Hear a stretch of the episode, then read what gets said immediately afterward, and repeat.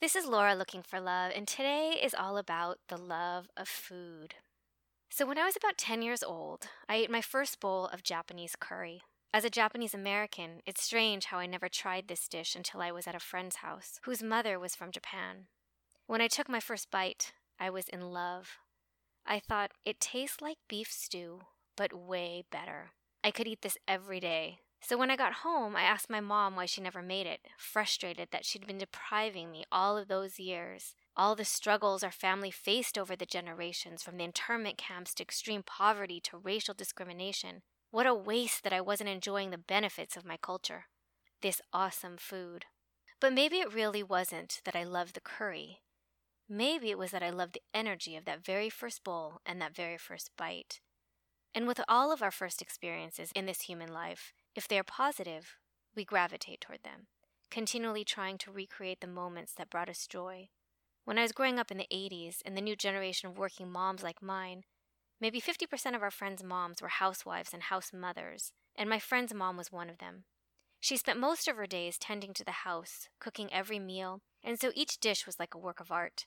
When we would have sandwiches, she would cut off the crusts and cut them diagonally with the softest white bread. And once, when she didn't have time to make us an elaborate meal, she served us perfectly ripe avocado wedges interspersed with lunch meat, something that anyone could have done, but so carefully spaced out and arranged on the plate, to me it seemed like a delicacy. You see, her sole job was to give from that kitchen. So, in the tradition of her Japanese heritage, she put everything, all of her focus, into her job.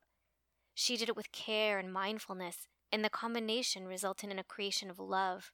And as a child, I could feel that energy of love. And always starving, I ate every bite. Fast forward 30 years, and the foodie culture has exploded. Foods like curry and sushi are now mainstream. And there's a new creativity and pride that has emerged in food as an art form. I remember when Roy Choi first came out with his Kogi truck and started the food truck movement. Fusion cuisine had been done before, and the food truck had been done, but he shifted the energy. He took something that previously had been thought of as a negative the food truck, the roach coach, the quick bite of low quality food and made it something to be desired, sought out. In fact, he owned his art so much that he didn't stay in the same place. Where traditional food trucks before him would park on the same street corner, building consistency, building a customer base, he was like, I know my food is good, you all are going to come to me because I'm going where I want, and you can follow or you can miss out. He didn't beg for business. He created and led, and others followed. And this isn't to say that he's a snob or egocentric, not at all. I actually met him once, and he is a really nice and humble person. But what I mean is that he has certainty and seniority over his craft, and he has a passion and a creativity that has allowed him to pave the way for others. And the reason people flock to his truck and waited sometimes for hours wasn't merely for the food. Yes, the food was great, but they wanted a piece of that energy.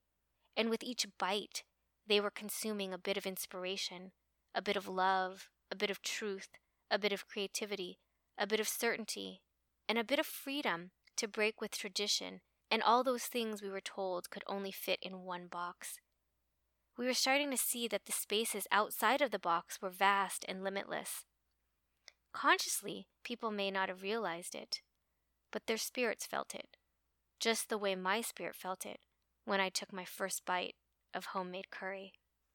A few months ago, I saw the documentary City of Gold about the life of the most renowned food critic in Los Angeles, Jonathan Gold. And before I saw this documentary, I didn't know too much about him, except that when he said a restaurant was good, the entire city headed toward it. He, just like Roy Choi, was able to own his art form in a way that made others believe in him, trust him. A positive review from him is basically a golden ticket. It's funny when we see one person who becomes authority on any category, like Roger Ebert was for the movies and Jonathan Gold for food. How is it that there is always just one who stands out among the rest as the most knowledgeable, when things like movies and food can be so subjective? Well, what I realized as I was watching the documentary was that even though the focus was food, Jonathan Gold isn't really a food critic as much as he is a great storyteller. And a good storyteller has a deep understanding of people and emotions. This is not to say he doesn't know food, Jonathan Gold knows food, and we give him all the credit for that, deservedly so. But we often miss the fact that he knows people and cultures even more. And his gateway into these people and cultures is his city, Los Angeles. To me, the documentary was a love story between him and LA. It reminded me of the Sex and the City episode where Carrie Bradshaw spoke to the love she had for New York. She said, If you only get one great love, New York may just be mine. And if there is one man who loves LA the way Carrie loves New York, it's Jonathan Gold. And when you love something unconditionally, you love all of its parts. And so Jonathan Gold has fallen in love with its endless diversity of food, its hundreds of cultures, and its millions of people. And when he writes his reviews, they are really love letters. And that is how Jonathan Gold makes everyone want to eat what he's eating. Yes, people like food, but they love the way it makes them feel. Sometimes it's easier to use food to express our emotions. After all, the consumption of food is relatable to all cultures, and the use of food to communicate can pierce through language barriers. The part of the documentary that I loved the most was when Jonathan Gold read an excerpt from his book. He painted the most colorful pictures of Los Angeles, highlighting its dichotomies while accepting its often isolating subdivisions. In the excerpt, he is younger, living in an apartment in Koreatown, often smelling the food sizzling from his Korean neighbor's apartment. And as he, a natural empath and observer of life, can feel their hardship and heartache after the loss of their son to gun violence, they hardly notice him. Yet he yearns to be included, and sitting alone in his apartment says, I wish they would invite me to dinner. To Jonathan Gold, food is not just food, it's a gateway to connection and inclusion and love. And to all of us, Food serves a multitude of purposes, way beyond the basic nourishment of our physical bodies. At times, it serves to distract us from the stresses of our lives. We mindlessly eat junk food as we binge watch TV. At times, it serves to comfort us in our saddest and loneliest moments, when we've just suffered through a breakup or death of a loved one, or when our goals are just not being reached. At times, it is a mean to socialize with others, to gather over a shared meal, and at times, it's a way to feel adventurous and to share a foodie experience through social media as a way to connect through technology. But most often, we are so busy multitasking as we eat, whether talking to our company, watching a movie, looking at our phones, or taking pictures, that we forget that food is not just there to distract or to comfort our bodies. It has the potential for so much more.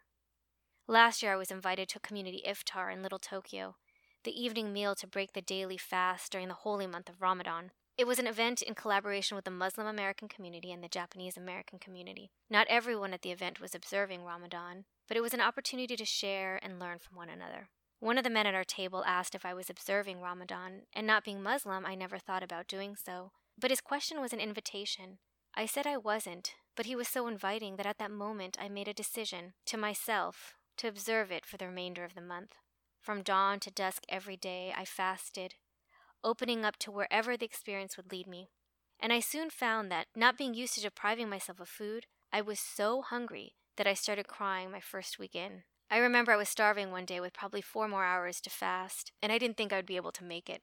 I remembered one of the women telling me that the way she got through Ramadan was by reading the Quran, and since I didn't have a Quran, I turned to the closest thing I could think of, which was my collection of poetry books by Rumi. I was always drawn to Rumi because he spoke so well about love, so I just started reading these books I hadn't opened for probably a decade. And I read, and I read, and as I read, I started to notice my hunger disappear. And I felt so much relief that I started crying again, but this time in joy, because I realized that the words of Rumi filled my spirit so much that my body no longer craved food.